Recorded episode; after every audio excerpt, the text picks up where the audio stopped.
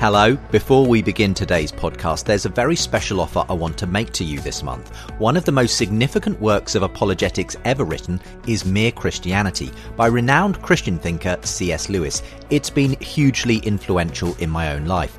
In my opinion, the book is so important, I want you to have a copy as a special thanks for your gift this month to Premier Insight, the ministry which makes this program possible here in the US.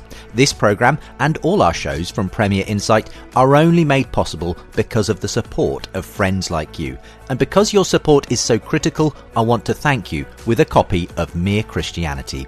So please take a moment and give today at premierinsight.org slash unbelievable show. That's premierinsight.org slash unbelievable show.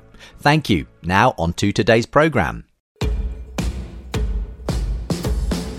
Understand, defend, and share your faith with confidence. This is Unapologetic from Premier Unbelievable.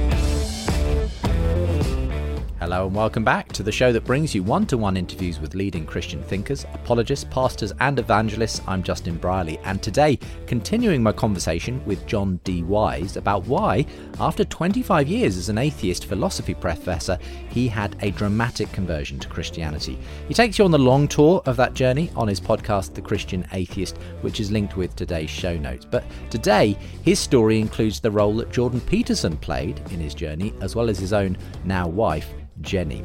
Thanks, by the way, to Doe Meeks, who sent this review in for the Unapologetic podcast. Unbelievable. Ask NT Wright anything. And now this. I love listening to these podcasts. If you are anywhere on your spiritual journey or currently lack any kind of faith, these are very interesting discussions that I'd recommend to anyone. They keep you thinking and learning. Keep up the good work. Gave us a five star review. Thank you very much. And uh, if you can do the same for us, if you can put in a rating or a review on your podcast software, it helps others to discover the show too. You can find out more, of course, from the show and all our other podcasts, videos, articles, resources, and courses at For now, enjoy today's conversation.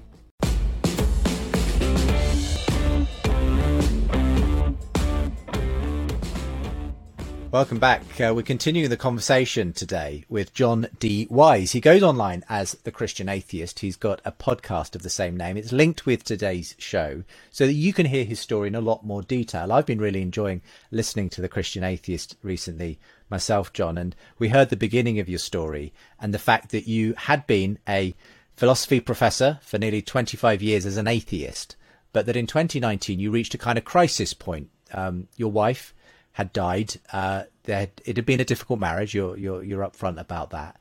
Um, but you'd kind of reached um, a point where you had found someone that you almost saw as the ideal, um, Jenny, um, the the person who is not on mic at the moment, but is is your constant companion whenever you're recording. She's your your producer of sorts.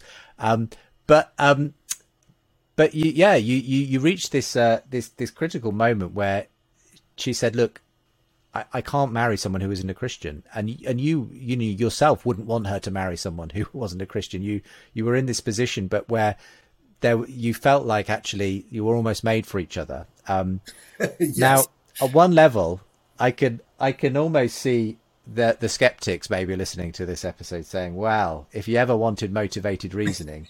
there's your reasoning right there.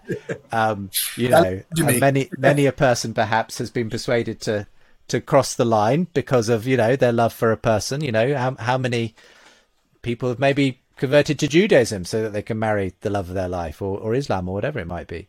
Um, okay, so you've but you you recognised that fully, I think, at the time. You the, the, the your your motivations were sort of pretty apparent to you as well. And and as I understand it from listening to your story, you didn't want to do anything that would be false to yourself, that that would kind of go against that ultimate sort of uh, you know the, the, the commitment to truth that you felt you had that had to guide your life. Um, so um, and and maybe at this point we could introduce a person who isn't everyone's cup of tea, but uh, is an important part of your own story. Jordan Peterson, the well-known Canadian psychologist, uh, who's who I've in, I had the privilege of interviewing in the past myself. But um, tell us about what uh, what happened because uh, you started listening to his stuff um, at a certain point, and it and it started to have a real impact on you, didn't it? So just just explain what what was going on there. It did. Um, for for those 25 years, um, while I was an atheist, my wife was a Christian, so I usually accompanied her to church. But that was the extent of my of my um, reading of the Bible or any connection with Christianity um, during those 25 years. Um, and pretty much the Bible I thought was in my past. It was something that I kind of been bored away from. Um, but I picked up Peterson talking about um, the Bible in his Bible series. And suddenly those old stories started sounding new again. Like there was something else in them that I had missed. And that not only I had missed, but pretty much everybody in the churches I had grown up with had missed. And it seemed to me that the entire Christian world had missed. It's like God was speaking through those things and we weren't listening. Um, I mean, I didn't, at that point, I wasn't thinking God. Um, but actually, here's an interesting fact. Um, Peterson was the first person I ever heard talk about Christian atheists. And I thought to myself, mm. hey, that's a great name. I'm going to take out um, uh, uh, uh, one of the dot coms under the Christian atheist name and do some of a podcast or something on it. And yeah. nothing ever came of it. I did purchase it for a couple of months, but then I let it all drop. Um, so it, it, just that's sort of an interesting sidelight. I thought, well, that's a great name. Um, but yeah, so he he he actually revived for me the voice of God in his book, and it's like, mm. wow, wow, there really is something more there that I never saw before. And taking the psychological perspective, um, I think was a good perspective because there's no greater psychologist than God and God knows who's he's, who he's speaking to. And he spoke to me through Jordan Peterson, whatever you think about Jordan Peterson. Um, he is a prophet, I think, um, in terms of a prophetic voice right now for our culture, um, and played a huge part in my return to Christ for sure. Right. And, and, and as I understand it, that was partly because uh, you were kind of facing a crisis moment yourself. That you know you, you were sort of you, you'd gone through a very difficult few years, and uh, and in some ways it was the practical dimension I think of his of his speaking and writing that that kind of helped you to sort of to realize actually even though you weren't a Christian at this point that that there were things actually about that ancient wisdom that that could be helpful. There were psychological things that that he was saying that were helpful. The the ancient wisdom because that's what for me captured me with Peterson it's like, wait a second, these are the things I've always been taught. And now we understand that psychologically, these are the right principles. That's another one of those dovetailing moments where all of my history combined to say to me, you idiot, you turned away from all of those things that you were taught before. And traveling 25 years down this road, all you need to do is look back and see where you were. So, in my end is my beginning, as T.S. Eliot said. I found again the truth of all of those things that were inculcated in me from childhood. And of course, that was huge in allowing me to turn back, right? Um, I think had I been an atheist from from you know youth on up, I don't know. I don't know what would have happened. But I do know when I look back now that every moment was calculated by the divine author to bring me to that point at that moment. Um, and Jordan Peterson was one large chunk of it, but not by any means the only part. Mm. So tell us about what happened then, um, as you'd gone through sort of, you know, starting to to be influenced at least by some of these things and, and realizing that there was a sort of faith element to your own atheism up to that point. You you then reached this crisis, this sort of moment of decision almost with Jenny. Um, what what was it that kind of helped you to get across the line, as it were, in good conscience, knowing that you weren't simply doing this because you wanted to be with the love of your life, uh, that that actually it made sense to believe in God. It made sense to embrace Christianity again. What? Tell, just just take us through that journey. Those twenty five years were were tough for a lot of reasons. Like like I said, my marriage we found a way of making things work, but it was a tough marriage. She was she was a tough woman, and I'm sure I was no piece of cake myself. Um, but we found a way to to make it work between us. When you got to that point, I suppose, with Jenny that we kind of left off on, and and you were kind of like she said, "Well, I'd marry you tomorrow, John, right. if if you were a Christian." But you were still at this point an atheist. You know what? What was the kind of? I don't think it was the Kalam cosmological argument that took you over the, the the the edge. I actually say the the arguments for God were done for me. They did nothing absolutely nothing. I knew them all. I knew them well. I think that there's good reason for God. Uh, the, the arguments, even now, don't seem that persuasive to me because I try to trace things back to their origin, and usually people don't. Hmm. Usually, don't people don't decide things on the basis of arguments, whatever we may yeah. say. Um, yeah. But with Jenny, what did it? And this is why I started talking about my wife. Um, was that in her I saw something that was ideal that mm. was enfleshed. And that brought back to me my own frustration, ongoing frustration, because I had begun to think to myself, life is just a series of disillusioning. You start with all of these high ideals, and each and every one gets taken away from you moment by moment by moment. And by the time I hit 2019, it's like none of this is real. Hmm. Jenny became for me, a mini incarnation. She reinstantiated the incarnation of Christ for me. And in that sense, it's like, oh, the ideal can be real. And if I were to say that there were one realization that brought me around, it was that. But I mean, it wasn't like it was a, a snap thing. It was a slow realization that in Christ, all of those things that I don't understand are reconciled, even though it doesn't make sense to me, even though I can't pull it all together. And in a sense, that was the culmination of my philosophical journey, too. Because what I'd learned was I left the faith saying to myself, I will only believe what I know to be true. No truth above all and at all costs. And so I pursued that. I said to myself, I will only believe what the best philosophers and what the scientists have to tell me. And so I studied science and I studied philosophy like crazy. But as C.S. Lewis said, those all the books started to turn against me.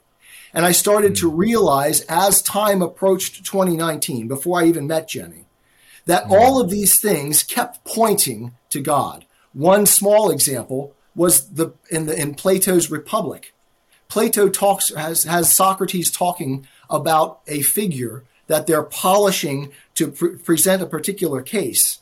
And this figure ends up being the very mirror of Christ 400 years before Jesus was born.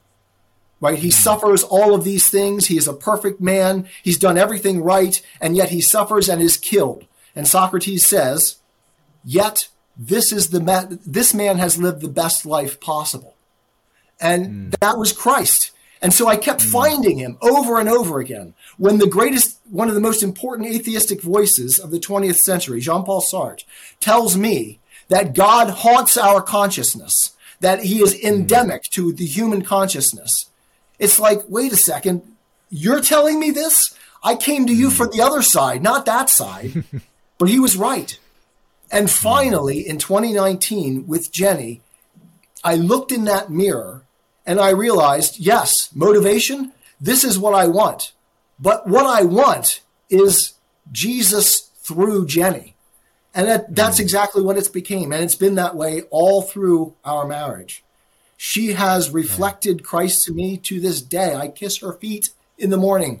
She is, she is, she is Christ incarnate for me on this earth, which allows me to move beyond her to the transcendent realm of the real living God.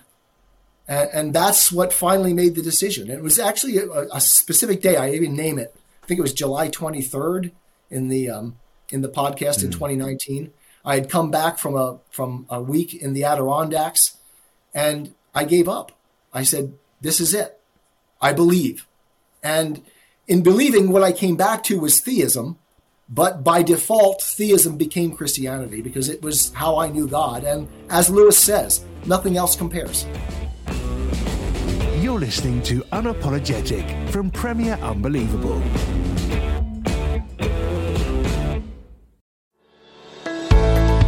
When people begin to consider Christianity, many start by asking questions about how the universe began. So we want to equip you with answers. That's why, when renowned Christian philosopher William Lane Craig sat down for his big conversation with cosmologist Roger Penrose, we collected three of the ways he outlined that the science of the universe actually points towards God and put them together in an exclusive ebook called God's Not Dead. To get your copy, simply go to premierinsight.org slash resources and download God's Not Dead. That's premierinsight.org slash resources. It's it's such an interesting story. It's and, and obviously, as you say, Jenny was a significant part of it in kind of representing this ideal, this ideal that I guess as an atheist you had either not thought about or or kind of hadn't hadn't been presented to you in that way but that that somehow, as you say, she was the mirror through which you saw Christ again in a new way. And and and it's important, I think, to say at this point that the faith you came back to, in that sense, was quite different to the faith you left uh, as a young man, because as you say, you're a different person today. Uh, you're you're more comfortable, I think, with having questions, with with there being things that you you can't explain, that you can't, as as it were, you know, reason your way to God. Uh, and that kind of thing. But you're kind of comfortable with having that kind of tension these days in that way. Absolutely. Yeah. The, um, the faith that I had then was a faith that was, I needed to know. I needed to have mm. the answers. And if somebody would question me on something that I didn't know, I would, I would freeze up inside. And it's not like I'm not going to leave go of this faith. And I thought to myself, why am I holding on that way? I, I can't justify it. But when I came back to Christ, it's like, I didn't lose any of my doubts I had before I was when I was living as an atheist. Those doubts are still there, hmm. which is another reason I call myself the Christian atheist. Hmm. In in one sense, I'm exactly the same person I was as an atheist. It's still all there. All of those doubts are still there. It's just that now I recognize I don't know these things. I believe them. I choose to believe them. And I also believe that it is far more rational to be a Christian than it is to be an atheist. And I have lived on both sides. and it does not hold together the other side. The more I've looked at it, it doesn't hold together. Um, and I knew that then, just as I knew when I was a Christian in Bible college before I left. I knew then that I would never be able to hold it together. Right. And I, your, your is this is called unapologetic. And I thought to myself when I first heard that, I love that title, and I could have taken that one myself for my podcast because I don't feel like I'm doing apologetics. I'm just giving people, I'm just pointing to the truth. You reason it out for yourself. I can't bring you to Christ. Um, Christ is real. He is the truth, right? And it's not it, it's not that I can make you believe or convince you to believe. You have to see the truth. And that's just pointing to Jesus. Yeah. I mean, just just to kind of address something which I'm sure is occurring to some people listening right now, John, which is um, the question of look, have you idolized Jenny in some way? Has she become, you know, the center of your faith? And if if this relationship, God forbid, were to to to go away, or, or or either of you were, you know, to die, or you know, anything like that, and again, you know, um, not obviously, um, uh, we not, we wouldn't wish any of that. But the the point being is what what makes it your faith in Jesus and not in this relationship that's obviously had such a transformative effect with with Jenny. Yeah, I tortured myself with that for quite some time. but I think it's okay to love someone, um, a physical, real person, and to recognize that Jesus, through that, was a real person. Um, we went out to visit because we were in Texas for a little while. We went out to visit the um, the the hollow cross. What do they call that, love? It's a cross on the hill, but it's like a hollow cross mm. in hmm. Texas. And there's a picture of Jesus there washing Peter's feet. And those feet remind me of Jenny's feet because I see those feet and it's like, this is God mm. washing the feet of a human being. That makes no sense. And yet that's real. That really happened. It's, it's like, like Lewis said, This is like a myth, but it's real. It actually happened. And that mm. is what is absolutely astounding to me. And do I love Jenny? Yes. Jenny's not Jesus. if she dies today, I would rather go with her. But if God has a different plan for me, I intend to keep doing exactly what I'm doing now. A, a lot of people will, will almost be mystified. A lot of atheists will say, look, how, how can you suddenly go from essentially being a paid up atheist to suddenly kind of buying hook, line, and sinker, you know, the whole Christian story? Um, surely you have to go through some very gradual process of kind of working out what you do and what you don't believe. Uh, you know, are the historical records credible enough to believe in this person, Jesus? Did he really die? Did he really rise again? Um, you know, and I think a lot of people kind of conceive that that faith in Jesus, you know, especially if they've kind of approached it from a very intellectual apologetic angle, kind of has to be won by intellectual degrees until you've got enough evidence to kind of be able to take that final step or something. It doesn't feel like that's the way it happened for you, John. So so just kind of explain kind of yeah, how how how for you I don't know, how would you address that question with an atheist who says, How do you justify this, John? How do you how do you you know how give me a reason why I should go in the direction you've gone? Right. Well, I've I even through atheism, I was always sort of fascinated with Christianity, so I I know the historical things. And plus, I went sure. to Bible college for four years, and I grew up in a Christian home. So it's not like Christianity was um, brand, brand new to me. I understood it pretty well. Um, so, as as I said, when I made that switch, it was initially back to believing mm. in God, and that was a very gradual process back it took 25 years. And I look back over that 25 years, literally starting way back in my first graduate school and working my way up through. Um, it was a very slow progression back. Like I stopped believing in God. I said, that's not true. But I had all of that information still mm. at my hand, uh, still in, in at, mm. at hand. Um, and it, certainly I was never so foolish as to deny Jesus ever lived.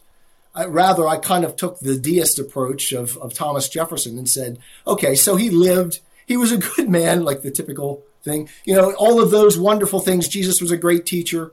Um, but uh, the, the other things are overblown, they're overdone.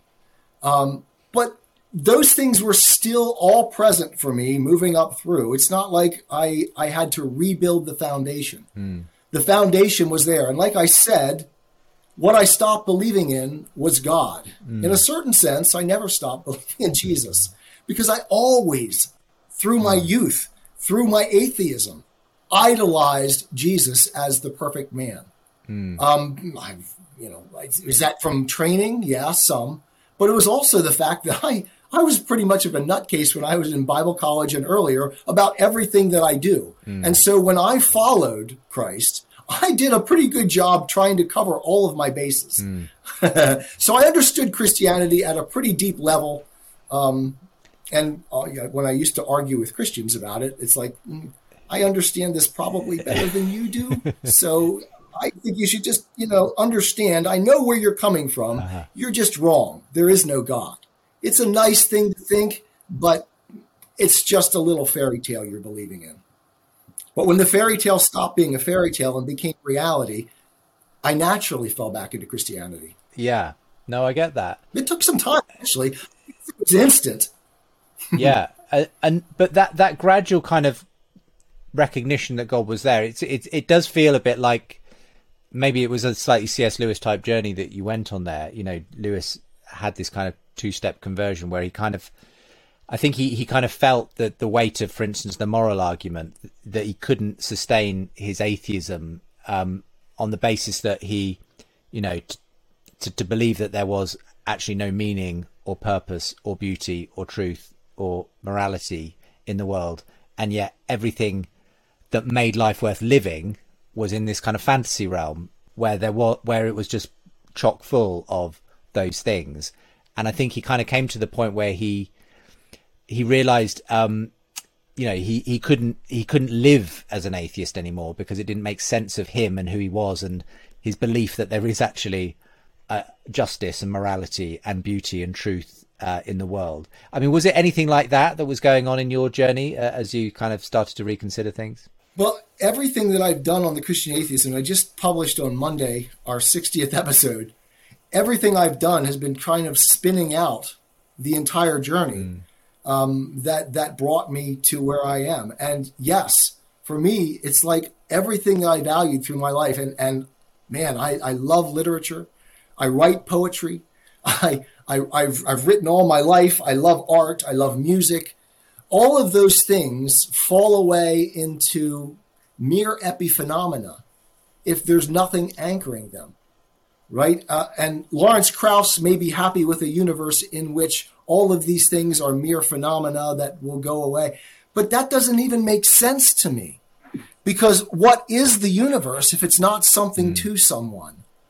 Um, and it, it, if there is no God, meaning has no meaning. Um, beauty has no existence. Truth, what's truth? There's no truth.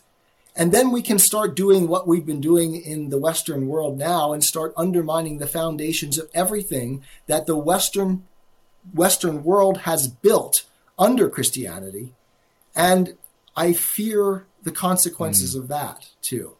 I, I think we are systematically undermining what we've built in the West due to Christian underpinnings and that was something I saw too growing up through graduate school. It worried me. And it's something I worried about even back in high school. I thought to myself, why why are we constantly looking at ourselves and saying we're to blame for all the evil in the world when there's a lot of other real evil out there? And no, we're not perfect, but it seems as though we're at least trying. Mm, um, yeah. And so all of those things are playing in the background. Yeah as I say, you can get the full picture by going to the podcast and um, you know listening to the story as you spell it out as you weave weave the story. It's it's it's very good. And um, just as we start to to wind this conversation up, I guess I guess what's interesting about your journey is is that you're not you're not anti-intellectual in the sense that you've obviously had this this important kind of intellectual sort of journey that's that's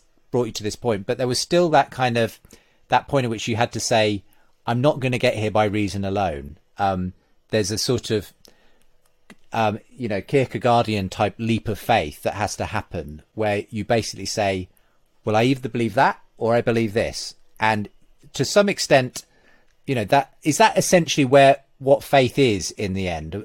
I mean, would you want to kind of give a definition of what, what faith is on the basis of your, your experience, John? I, I, actually did give a definition of faith in I'm not sure which episode. It's some like farther up into this, like in the 40s or 50s, and I talk about mm. a matter of faith, and I give a, de- a, definition. Let me see if I can see if I can come up with it offhand. Um, faith is the willingness to move forward in the face of uncertainty. Mm. That is we we live in a world in which our fundamental limitations, our fundamental ignorance, means that we don't know everything that we need to know in order to effectively live in this world. So we have to take a position and move forward with it and see where it takes us and then allow the guardrails of life, reality itself, which is what God says hmm. He is, right? When He talks to Moses, I am that I am. Reality itself will provide those guardrails that will correct the mistakes that we make moving forward. In essence, this is the hmm. scientific process, right? It's science. And faith really starts with that most basic commitment based on what we've experienced. We say to ourselves, this seems to be the right answer. I'm going to go with it and see where it leads me. And I think that is faith in mm. God as well. He will lead us forward and he will correct us as time moves forward um, by a process of just encountering mm. the real. What does what does this look for look like for you on a practical level now? Um, do you find yourself able to pray now since this this conversion experience? Do you do you find uh, you? I mean, do do you do you, do you see God in in other than just a kind of intellectual sense moving, acting in your life in, in various ways? Yes, for sure. Um, I mean, this is one of those things that gets tricky because if someone were to ask me, Have you ever had a religious experience? I'd probably say no.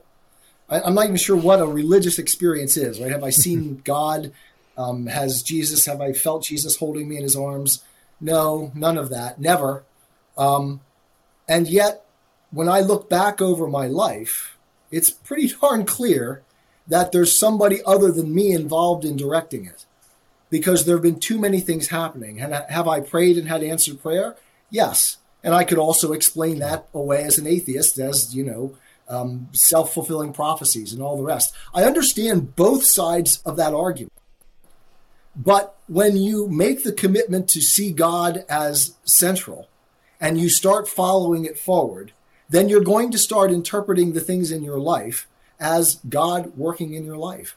And I see God working in my life all the time um, in so many ways correcting, um, answering, directing, um, and just in the world around us, right? I can't, I look, I've always loved science, but now every time I read science, it's like, okay, now I understand better where that's coming from. Um, you know, the God of the gaps things is is to me ridiculous because all of the gaps point to God. You find something new to explain, and you say it's explained now, but now you need to explain the explanation, which is far more complex than the first first thing you were explaining, and so it mm. keeps pointing back to the original maker, and you've got no answer if you're mm. an atheist. Such a such an interesting. I mean, I don't have an answer either, really, because God is God is literally the mystery out there. Um, I think it was Chesterton that said that, right? Um, we we Christians accept a single mystery, mystery and explain everything else by it, whereas everybody else just sort of tries to explain everything and leaves the mystery alone, but then they've got nothing to go back to as the final cause. Well, look, it's been such an interesting and wide ranging conversation. And um, I, have yeah, I, I, I, would encourage people to go and check out the Christian Atheist podcast. There's a link from today's show, and you can hear the full story as John tells it um, over well sixty episodes or more now. Um, it's it's it's a really interesting deep dive into one person's philosophical uh, conversion story, and and uh, and and I think you will get to know John very well in the process. But um, Thank you so much for spending some time with me, John, and telling me your story today. I appreciate it very much. We also have a Simple Gifts podcast in which I've, I've read all of C.S. Lewis's Surprised by Joy, a whole bunch of C.S. Lewis episodes, I mean, um, essays, um, 1984. So I do. I, I, try to inform people. Sorry, I'm taking up your time here, but I, one of the questions I often get from people is, "What should I read?" Well, I think you should read everything in the Western tradition because all of it all of it points to God once once we understand it properly. Amen to that. Well, look, we'll make sure to link to both, um, and uh, and it's been really good catching up with you, hearing your story, and I hope people, you know, uh, get hold of the podcast to find out more. But but for now, John, thank you very much for being with me. Thank you very much. I appreciate it. Well, thank you for being with me and this two part conversation with John Wise. Do check out John's podcast, The Christian Atheist. It's with the show notes. And you can get more from Unapologetic and support us too at our website, premierunbelievable.com. If you sign up to our newsletter while you're there, we'll send you a free ebook on the evidence for God from the universe. That's worth a read. The website is worth a browse too. That's premierunbelievable.com. It's linked with today's show. For now, thanks for being with us this week. Next time, I'll be speaking to historian Tom Holland. He joins me on the show. See you then. You've been listening to Unapologetic. For more shows, resources, and our newsletter, visit premierunbelievable.com.